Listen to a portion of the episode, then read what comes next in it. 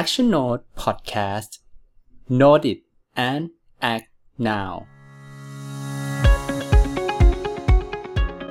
พอดแคสต์ที่จะเปลี่ยนทุกเรื่องราวที่น่าสนใจในชีวิต มาบรรจุอยู่ในพอดแคสต์ที่เข้าใจง่าย และสามารถนำไปใช้ได้จริง สวัสดีครับ ผมแม็กพิเศษในตอนนี้เราจะอยู่ในซีรีส์ของนักแปลงร่างความรู้ ที่จะมาเปลี่ยนความรู้จากหนังสือ สื่อต่างๆ ที่น่าสนใจ ให้กลายเป็นสื่อรูปแบบใหม่ ที่เน้นการเอาไปใช้ต่อในชีวิตจริงได้ในทันที ตอนนี้เราจะกลับมาในตอนที่ 2 ของการรีวิวหนังสือ Bullet Journal นะครับ ซึ่งถ้าใครฟังจากตอนแรกไปแล้วนะครับ เราก็จะเข้าใจได้ว่าเรื่องราวความเป็นมาหรือแนวคิดของ Bullet Journal เนี่ยมันเป็นยังไงบ้างเนาะ หลังจากนั้นเราก็เข้าใจว่าใครที่เหมาะกับการอ่านหนังสือเล่มนี้ และทำไมเราควรจะเอาหนังสือเล่มนี้ไปใช้ในชีวิตประจำวันนะครับ ซึ่ง โอเค หลังจากตอนที่แล้วตอนนี้เราจะเริ่มกันแล้วว่า แล้วถ้าเราจะทำอะเราจะทำมันยังไงได้บ้าง ภาษาอังกฤษก็จะง่ายๆเนาะอันนี้คือพาร์ท how เนาะหลังจากเราเข้าใจพาร์ท what who why ไปแล้วนะครับพาร์ท how ของเรานะครับ เราจะอธิบายก่อนว่า ถ้าเราจะเริ่มเซตระบบเนี่ยขึ้นมาเนาะเราจะต้องทำขั้นตอนอะไรบ้าง ขั้นตอนหลักๆของการเซตระบบ bullet journal ของตัวเองขึ้นมา แม่ขอแบ่งตามกระบวนการของตัวเองแล้วกันเนาะว่าเป็น 3 ขั้นตอน ขั้นตอนแรกก็คือการ migration การย้ายข้อมูล ขั้นตอนที่ 2 คือการลองเซตระบบเล่มใหม่นะครับ ขั้นตอนที่ 3 นะครับคือการเริ่มนำไปใช้จริง แล้วก็ reflection จากมันเนาะซึ่งในขั้นตอนที่2เนี่ยนะครับการเซตระบบเนาะก็จะมี 4 แนวคิดหลักนะครับ ซึ่งตอนแรก part how ตอนแรก EP 2เนี่ยนะครับ เราจะ ขอแบ่งเป็น2สเต็ปก่อนคือสเต็ป migration กับสเต็ปเซตระบบ ซึ่ง set set ระบบเนี่ย ผมจะขอแบ่งเป็น 2 ตอนย่อยเหมือนกันเนาะจะได้เข้าใจง่าย แล้วเทปถัดไปนะครับ ก็จะเป็น step ที่ 2 กับ step ที่ 3 โดย step ที่ 2 ก็จะเป็นแนวคิดที่ 3 กับแนวคิดที่4อ่าไม่น่าจะงงเนาะไม่น่าจะงงเนาะโอเคนะครับ นั้นเดี๋ยวจะมาเริ่ม ขั้นตอนแรกกันก่อนเลย ขั้นตอนแรกเราเรียกว่า migration นะครับ ถ้าใครเคยทำในวงการเทคโนโลยีเนาะก็จะคุ้นๆกับคำนี้หน่อยเนาะมันคือ การที่เราจะย้ายจากระบบเก่า system เก่ามาเป็น system ใหม่นะครับ เราจะต้องย้ายข้อมูลบางอย่างมา เราจะไม่ได้เริ่มใหม่ทั้งหมดเนาะงานหรือว่าในชีวิตของเราก็เหมือนกันนะครับ ถ้าเราจะเรามีระบบในการจัดการชีวิตเยอะมาก productivity productivity tool เราเยอะมากเนาะ to do list อีเมล อย่างผมใช้ to do list 2 ตัว มี project management tool อีกของ Office 1 ตัวอะไรเงี้ย ซึ่งถ้าเราอยากจะลองย้ายมาใช้บูโจเนาะ วิธีการง่ายๆก็คือ เราต้อง list มันออกมาทั้งหมด เอามากองไว้ ลอจิกนี้ง่ายมาก และแม็กชอบ การเปรียบเทียบอันนี้มากคือ ถ้าเราจะจัดเสื้อผ้า แบบอยากจะลุกขึ้นมาจัดตู้เสื้อผ้า วิธีการแรกที่ต้องทำคือ เอาเสื้อผ้าทั้งหมดออกมากองก่อน แล้วเราค่อยถึงจะรู้ว่าตัวไหนอะที่จะต้องทิ้งใช้ใส่ไม่ได้แล้ว ตัวไหนอะที่เราจะเก็บไว้เนาะแล้วก็พับเก็บเข้าตู้อย่างเป็นระเบียบ เหมือนกันครับการจัดทาสงานที่ต้องทำหรือว่าหลาย ๆ สิ่งที่อยู่ในชีวิตเราเนาะ ถ้าอยากให้มันเป็นระเบียบขึ้นเราจะต้องเราจะต้องเอามันออกมากองไว้ก่อนในที่เดียวกัน วิธีการก็คือ แนะนำให้จริงๆมันมีหลายเทคนิคมาก วิธีการที่แนะนำก็คือเอากระดาษแผ่นใหญ่ ๆมานะครับ แล้วก็ list ทั้งหมดลงไปเลย ทั้งหมดในที่นี้มีหมวดช่วยอยู่ มีหมวดเป็นตัวช่วยเนาะก็คือตามหนังสือเขาบอกว่าให้ list สิ่งที่กำลังทำอยู่ doing อันที่ 2 คือต้องทำอันที่ 3 คืออยากทำ เป็น must กับ want เนาะซึ่งสิ่งที่ทำอยู่อาจจะเป็นเรื่องงาน เรื่องแบบเรื่องแบบใช้ชีวิต หรือว่าพรุ่งนี้จะต้องแชมพูหมดอะไรเงี้ยลิสต์ได้หมดเลยนะครับ เขียนออกมาให้หมดเลยเนาะอันที่ 2 คือต้องทำอันนี้ต้องทำก็อาจจะเป็นบังคับ เช่น จ่ายภาษีอย่างเงี้ยจะต้องทำแต่ยังไม่ได้ทำเนาะอันที่ 3 คือสิ่งที่อยากทำอันนี้น่าสนใจหน่อยอาจจะเป็นความฝันหรือว่าจะเป็นอ่อเอ่อ สิ่งที่อยากไปทำพรุ่งนี้หนังสือที่อยากซื้อพรุ่งนี้ก็ได้อันนี้แล้วแต่เนาะใช้เวลาอยู่กับตัวเองนะครับ ตัดทุกอย่างออกจากรอบตัวให้หมด แล้วเราก็ลองอยู่กับตัวเอง แล้วลองตั้งคำถามว่าอะไรที่เรายังทำอยู่บ้างนะ ถ้าใครรู้สึกว่ามันคิดไม่ค่อยออก โยนเขาเรียกว่าโยนคนรอบข้างเราไปในหัวนะครับ เช่นอออะไรที่เรากำลังทำอยู่ในเรื่องงาน กับเพื่อนร่วมงาน อะไรที่เรากำลังทำอยู่กับแฟน อะไรที่เรากำลังทำอยู่กับพ่อแม่อะไรเงี้ย หรือว่าแบบอะไรที่เราอยากทำกับพ่อแม่ อะไรที่เราอยากทำกับเพื่อนอะไรเงี้ย คือโยนคนรอบข้างไป มันจะทำให้เราช่วยคิดได้ดีขึ้นเนาะ หลังจากนั้นพอเรามีมีแบบมีลิสต์ทั้งหมดอะอยู่เต็มกระดาษแล้วนะครับ สิ่งถัดไปที่ต้องทำก็คือลอง แบ่งหมวดหมู่มันก่อน จัดประเภทมันก่อน เราไม่สามารถเอาทุกอย่างไปอยู่ในระบบใหม่ได้เนาะสิ่งที่เราควรจะเอาไปมันคือของที่ดีเท่านั้น ดังนั้นลองจัดการมันเบื้องต้นนะครับ ด้วย 2 เงื่อนไข เงื่อนไขแรกคือ อยากทำไหม ยังอยากทำอยู่ไหม เงื่อนไขที่ 2 คือ แล้วมันสำคัญไหม อยากทำกับสำคัญอาจจะไม่เหมือนกัน อยากทำเราเต็มใจแต่สำคัญคือ มันอาจจะมีความเต็มใจอยู่นั้นก็ได้ หรือมันอาจจะแบบไม่ได้อยากเต็มใจมาก แต่มันเป็นเรื่องที่ต้องทำเนาะสำคัญมากเช่นหัวหน้าสั่งมา หรือเป็นเรื่องที่เกี่ยวข้องกับงานเงี้ยถ้าใน list ทั้งหมดที่ list ออกมา มันมีสิ่งที่ต้องอยากทำสิ่งที่ต้องสำคัญ โอเค อันนี้ tick ไว้ได้เลยนะครับ เดี๋ยวเราจะเอาพวกนี้ไปอยู่สมุดเล่มใหม่กัน แต่ถ้าอันไหนที่เรารู้สึกว่า เออ มันก็ไม่ได้อยากทำเนาะ แล้วมันก็ไม่ได้สำคัญ มันก็ถึงเวลาแล้วที่เราจะ เคลียร์เสื้อผ้าที่ไม่ได้ใช้ออกจากตู้แห่งสมองของเราบ้างนะครับ ก็โยนทิ้งมันไปเลยขีดข้ามไปเลยก็ได้เนาะตอนนี้เราก็จะมีลิสต์ทั้งหมดที่เรากั่นกองหนึ่งรอบแล้วว่าอะไรที่เราอยากทำบ้างและอะไรที่เราสำคัญบ้าง ก็ถึงเวลาแล้วนะครับที่เราจะมาเริ่มกับสมุดเล่มใหม่ ด้วยระบบชีวิตเล่มใหม่กันเนาะซึ่งอันนี้เป็นช่วงที่ชอบที่สุด ก็คืออยากให้ทุกคนลอง ไปเลือกสมุดที่รู้สึก spark joy ขอยืมศัพท์มาหน่อย เรารู้สึกว่าอย่างอย่างส่วนตัวแม็กอะครับ ก็พยายามเปิดหลายเล่มมากเนาะแบบเปิดแบบนั่งช้อปปิ้งออนไลน์ช่วงนี้ ก็มีสมุดในหลาย ๆ เจ้าที่น่าสนใจมากโมเลสคีนก็เป็นหนึ่งในนั้น แต่เรารู้สึกว่า ความความหนามันไม่ไม่พอใจอะเราอยากได้ที่หนากว่านั้น แล้วก็คือในเล่มบูโจอะบอกว่าถ้าใคร ใช้ได้แบบไปเรื่อยๆเนาะใช้ระบบ bullet journal ไปเรื่อยๆ มันก็จะสามารถลิงก์ระหว่างเล่มกันได้ด้วย เดี๋ยวไปบอกกันว่าทำยังไงเนาะการลิงก์ระหว่างเล่มก็จะทำให้เราสามารถเอาเล่มเก่ากลับมาดูได้ พอได้ยินอย่างเงี้ยก็คิดได้เลยว่าแบบ ดังนั้นเราต้องเลือกสมุดดีๆ เพราะว่าภาพมันออกมาในหัวแล้วว่าเราจะเอาสมุดทุกเล่มที่เราเขียนมาในชีวิตหลังจากนี้ไปวางไว้บนชั้นหนังสือที่เดียวกันสันสวยๆอะไรเงี้ย ก็เลยเลือกเยอะมากสุดท้ายมาจบที่สมุดค่าย stationery เครื่องเขียนไทยนะครับ ของแบรนด์เกเรเนาะถ้าใครรู้จัก สมุดเล่มนี้จะเป็นสมุดที่มีชื่อด้วยชื่อว่า Life Book นะครับ Book of Your Life เนาะก็คือจะเป็นสมุดมีให้เลือกปกกระดาษกับปกผ้า ส่วนตัวก็เลยเลือกปกผ้ามา ตอนแรกก็เสียใจมากว่าทำไมถึงเลือกปกผ้ามา แต่ตอนหลังก็รู้สึกว่าปกผ้ามันดูทนกว่า ซึ่งตอนนี้ก็ใช้มาประมาณสามสิบแปดหน้าแล้ว ก็ค่อนข้างประทับใจเนาะถ้าใครสนใจหรือว่ายังไม่มีไอเดียก็สามารถลองไปsearch ดูได้นะครับ โอเค หลังจากเลือกสมุดสวยๆมาแล้ว แล้วเราเริ่มอยากจะสร้างระบบใหม่ในชีวิตตัวเองขึ้นมาแล้วเนาะก็มาถึง step ที่ 2 ซึ่งแม็กเคยบอกไปแล้วว่า step ที่2ครับมีอยู่ประมาณ 4 แนวคิด ใน EP นี้เนาะเราจะ คุยกันแค่ 2 แนวคิดแรกกันก่อนเนาะแล้วเดี๋ยวค่อยไปอีก 2 แนวคิดหลังในเทปถัดไปนะครับอูเทปเก่ามากเนาะโอเค step แรกนะครับ step แรก step แรกหรือว่าแนวคิดแรกมันคืออะไร แนวคิดแรกเนี่ยเกิดมาเพื่อแก้ปัญหาแรกเลยก็คือ เราใช้สมุดไม่หมด ส่วนตัวเนาะเราใช้สมุดไม่หมด เพราะว่าเรารู้สึกว่าสมุดมันไม่เป็นระเบียบ บางครั้งปัญหาที่เจอเพิ่มก็คือ ที่จดไว้หน้าไหนอะคุยกับลูกค้าไว้แล้วจดไว้แล้วนะ ตอนนั้นโทรศัพท์จดเป๊ะมากเนาะแต่เราจำไม่ได้ว่าหน้าไหนอะพอต้องคุยกับลูกค้าอีกรอบนึง หาไม่เจอคราวนี้เราทำลูกค้าใหม่ลูกค้าก็บอกว่าเอ้าไม่ได้คุยกันหรอกคะอะไรอย่างงี้ก็ ก็มันเหมือนว่าสมุดที่เราใช้มันไม่มีประสิทธิภาพมากพอเนาะซึ่งวิธีการนี้คือวิธีการที่ simple แต่เจ๋งมาก มันคือการหยิบแนวคิดของการทำหนังสือ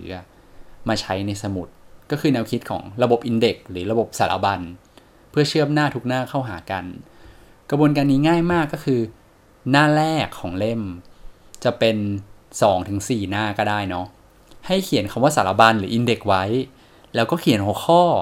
กับเลขหน้า ทุกครั้งที่หน้าถัดไปมีหัวข้อใหม่ เราเอาหัวข้อนั้นน่ะมาเขียนในสารบัญด้วย แล้วก็ใส่เลขหน้าไว้ด้วย สรุปง่ายๆ คือ ในสมุดเล่มใหม่ของเราเนี้ยจะมีซิสเต็มของการจดโน้ตที่ดีขึ้น โดยการใช้ระบบสารบัญ ทุกหน้าที่อยู่ในสมุดเล่มนี้จะมีเลขหน้า และทุกหัวข้อที่อยู่ในเล่มนี้จะมาอยู่ในอินเด็กซึ่งจะทำให้เราสามารถ ไม่ว่าเราจะจดไปเรื่อยๆ โดยที่เราไม่ต้องแบบข้ามหน้าก็ได้นะ เราจดไปเลยชีวิตเราเป็นยังไงเราก็จดไปเรื่อยๆ แต่เราสามารถรู้ได้ว่าเรื่องที่เราจดอยู่ที่หน้าไหน ความเจ๋งของมันก็คือ สมมติแม็กจดหัวข้อหัวข้อ A เรื่องอะไรดีอะวางแผนท่องเที่ยวแล้วกันสมมติมันจะมีแผนใหญ่มากที่ต้องไปเที่ยวกับคนในออฟฟิศเนาะแล้วเราก็จองหนึ่งหน้าไว้แล้ว สมมติหน้าที่3แล้วกัน เราจองไว้ว่าเป็นวางแผนทริปท่องเที่ยว ในนั้นก็เขียนทักเยอะมากที่ต้องทำเนาะแล้วคิดว่ามันเสร็จแล้ว คิดว่ามันน่าจะโอเคแล้วแล้ว เราก็จดอย่างอื่นไปเปลี่ยนหัวข้อไปหน้า3เนาะเมื่อกี้เมื่อกี้หน้า 3 จนไปถึงทำหัวข้ออื่นไปถึงหน้า 15 หน้า 16 โควิด เข้ามาเราจะต้องแก้สถานการณ์ทักเราเปลี่ยนเราต้องคิดเพิ่ม หน้า 16 เราก็มาเขียนหัวข้อท่องเที่ยวเหมือนเดิม แปลว่าท่องเที่ยวตอนนี้มีอยู่2หน้าคือหน้า 3 กับหน้า 16 ในสารบัญเราก็สามารถกลับไปอัปเดตได้ว่าแบบหัวข้อท่องเที่ยวเนี่ยมันอยู่ที่หน้า 3 แล้วก็คอมมาด้วยหน้า 16 แปลว่าคราวนี้เราก็จะรู้แล้วว่า เรื่องของเราในเรื่องเดียวกันอะมันเชื่อมกันด้วยหน้าไหนบ้างเนาะซึ่งความเจ๋งของมันคือข้ามเล่มได้ด้วย ก็อาจจะเขียนไปเลยว่า ไปเชื่อมกับเล่มที่ 2 หน้าที่ 38 อะไรเงี้ยก็สามารถทำได้เนาะอันนี้ก็จะเป็นแนวคิดแรกคือแนวคิดการเอาสารบัญของหนังสือมาใช้ในสมุดนะครับ อันที่ 2 คือ หลังจากแนวคิดแรกเราก็จะได้ระบบ สมุดที่มีระบบระเบียบมากขึ้นนิดนึงแล้ว ถ้าใครจินตนาการออกเนาะอันที่2คืออ่าความเจ๋งของบูโจ จริง ๆ แล้วอาจจะเป็นเรียกความเจ๋งหรือเป็นความปิดบั๊กก็ไม่รู้ เพราะว่าถ้ามันเป็น to do list อะครับ งานงานหนึ่งสมมุติว่าเราใส่ไว้บนพรุ่งนี้ แล้วมีสถานการณ์ที่ทำให้เราจะต้องเลื่อนการมีติ้งไปเป็นวันอีก 4 วันถัดไปอะไรเงี้ย เราก็แค่ลากทุกอย่างมันก็ จะตามไปเลยเนาะแต่พอมันเป็นสมุดทุกคนลองจินตนาการดูว่าทุกคนจะแก้ปัญหายังไง ถ้าเขียนไว้วันพรุ่งนี้ และอีก 4 วันต้องทำมันควรจะอยู่หน้าไหน หน้าวันพรุ่งนี้หรือหน้า 4 วันถัดไป เห็นไหมว่าจริง ๆ แล้วเนเจอร์ของงานนะครับ หรือว่า task to do list สักอย่างเนาะองค์ประกอบของ task มันเนี่ย มันคือสิ่งที่ต้องทำให้เสร็จ โดยมีเวลากำกับ โอเคไหมสิ่งที่ต้องทำให้เสร็จ และมีเวลากำกับ แต่ความไม่แน่นอนมันอยู่ตรงเวลาเนี่ยนะครับ หลาย ๆ ครั้ง เราสามารถรู้ได้ว่างานเนี้ยต้องเสร็จวันไหน อันนี้ก็จะจบ อันนี้ไม่มีปัญหาเลย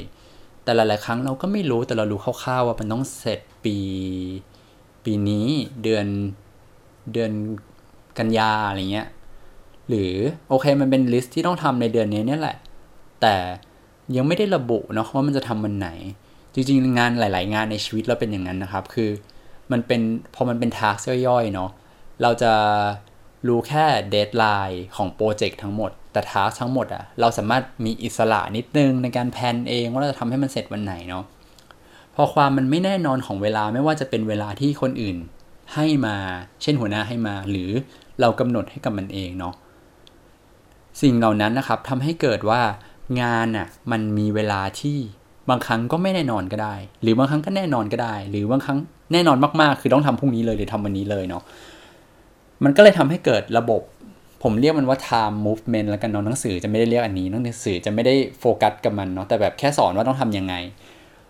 การ implementation หรือว่าการการย้ายเวลาไปมาของ bullet journal นะครับ มันก็เลยเกิดมาเป็นหน้าในหนังสือประมาณ 3 หน้า หน้าแรกคือ future log มันคือการเขียนไว้เลย ทุกคนจินตนาการตามนะครับ เอากระดาษ 2 คู่ในสมุดมาวาง แล้วก็ตีช่องคู่ละ 6 6 ช่อง แบ่งหน้ากระดาษเป็นคู่ละ 6 ช่อง แปลว่า 2 คู่ก็จะมี 12 ช่อง 12 ช่องเนี้ยมันคือเอาไว้ทำอะไรก็คือเขียนเดือนเข้าไปว่าแบบสมมติว่าตอนที่กำลังอัดอยู่เนี่ย มันคือเดือนพฤษภา แม็กก็จะเขียนเดือนมิถุนาไปจนถึงเดือนพฤษภาปีหน้า ช่องละเดือนเนาะเอาไว้ทำอะไร มันคือ future log มันคือแผนอนาคตที่ยังอาจจะแน่นอนแล้วอาจจะยังไม่แน่นอน เราใส่มันไปก่อน เพราะเรายังเราก็ยังไม่ได้เริ่มทำมันอยู่ดีเนาะ future log ก็จะเอาไว้ใช้กับสิ่งที่มันยังมาไม่ถึง หรือสิ่งที่ยังไม่แน่นอนมากๆนะครับ อะไรที่เราย้ายมาจากตู้เสื้อผ้าของเราแล้วมันยังไม่แน่นอน เราก็ใส่มันใน future log ไปก่อน ถัดไปอันที่ 2 ก็คือ monthly log หรือ log ประจำเดือนเนาะ log ประจำเดือนเนี่ยอันนี้เริ่มแน่นอนแล้ว นัดหมายอะไรที่นัดเป็นวันที่ไวนะ สามารถเอามาใส่ได้เลย แต่อย่างที่บอกไปว่าในหนึ่งงานมันอาจจะมีเวลาหรือไม่มีเวลาประกบก็ได้ แต่มันมีความที่ต้องเสร็จเนาะมันลี่ล็อกก็เลยจองกระดาษหนึ่งคู่นะครับ จินตนาการตามเนาะจินอ่า กระดาษหนึ่งคู่ ด้านซ้ายคู่หน้าซ้ายหน้าซ้าย หน้าซ้ายจะเป็นวันที่เรียงตามลำดับเวลา เช่น สมมุติว่าเดือนนี้เดือนพฤษภา ก็จะเขียนว่าพฤษภาปี 2020 แล้วก็เขียนมาเลยว่ามันทัดละหนึ่งวันนะครับ วันที่ 1 วันจันทร์วันที่ 2 วันอังคารวันที่ 3 วันพุธวันที่ 4 วันพฤหัสจนไปถึงวันที่ 31 วันศุกร์อะไรเงี้ยแล้วก็เว้นไว้ เพราะว่า แล้วถ้ามันมีอีเวนต์นัดหมายอะไรที่เราจะต้องไป หรือว่างานที่เราต้องส่งวันนั้นพอดี เราสามารถใส่ไปในหน้าปฏิทินหน้านี้ได้นะครับ อันที่ 2 ก็คือ ด้านขวา ด้านขวาเนี่ยมันจะไม่มีเวลากำกับ เพราะว่างานบางงานมันยังไม่มีเวลาเนาะเราสามารถใส่มันไว้ที่ด้านขวาได้ ด้านขวาจะเป็นเหมือนแบบ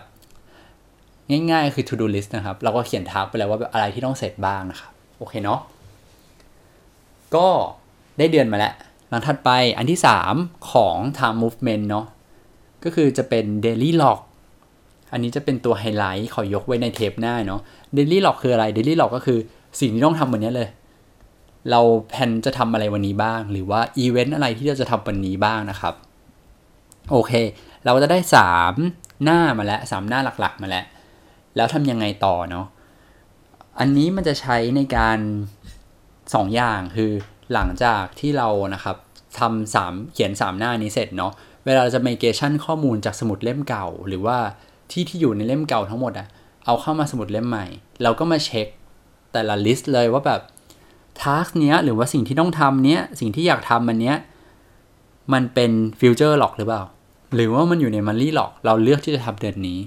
หรือว่ามันจะอยู่ใน daily log เราจะทำวันนี้เลยเนี่ยวันนี้เลย ประมาณนี้ครับมันคือการจัดลำดับความสำคัญเนาะว่าเราจะให้ความสำคัญมันตอนไหนนะครับ ซึ่งเราก็ทำไปทุกอย่างตอนครั้งแรกที่เข้าสมุดเล่มใหม่นะครับมาใช้เวลาประมาณครึ่งชั่วโมง ในการเขียนเหมือนแบบสิ่งที่ต้องทำในอันเก่าเนาะแล้วก็ย้ายประมาณอีกครึ่งชั่วโมงเนาะเพราะว่ามันต้องจัดทีละทากเลยว่าแบบทากนี้เราให้มันอยู่ที่ไหนทากนี้ให้อยู่ที่ไหนเนาะแต่ถ้าใครลองทำมันจะเพลินมากๆนะครับ แล้วก็ความอีกความเจ๋งหนึ่งก็คือ เราสามารถรีวิวมันได้หมายความว่าทุกต้นเดือนนะครับ เราจะต้องเปิด monthly log ใหม่ใช่ไหม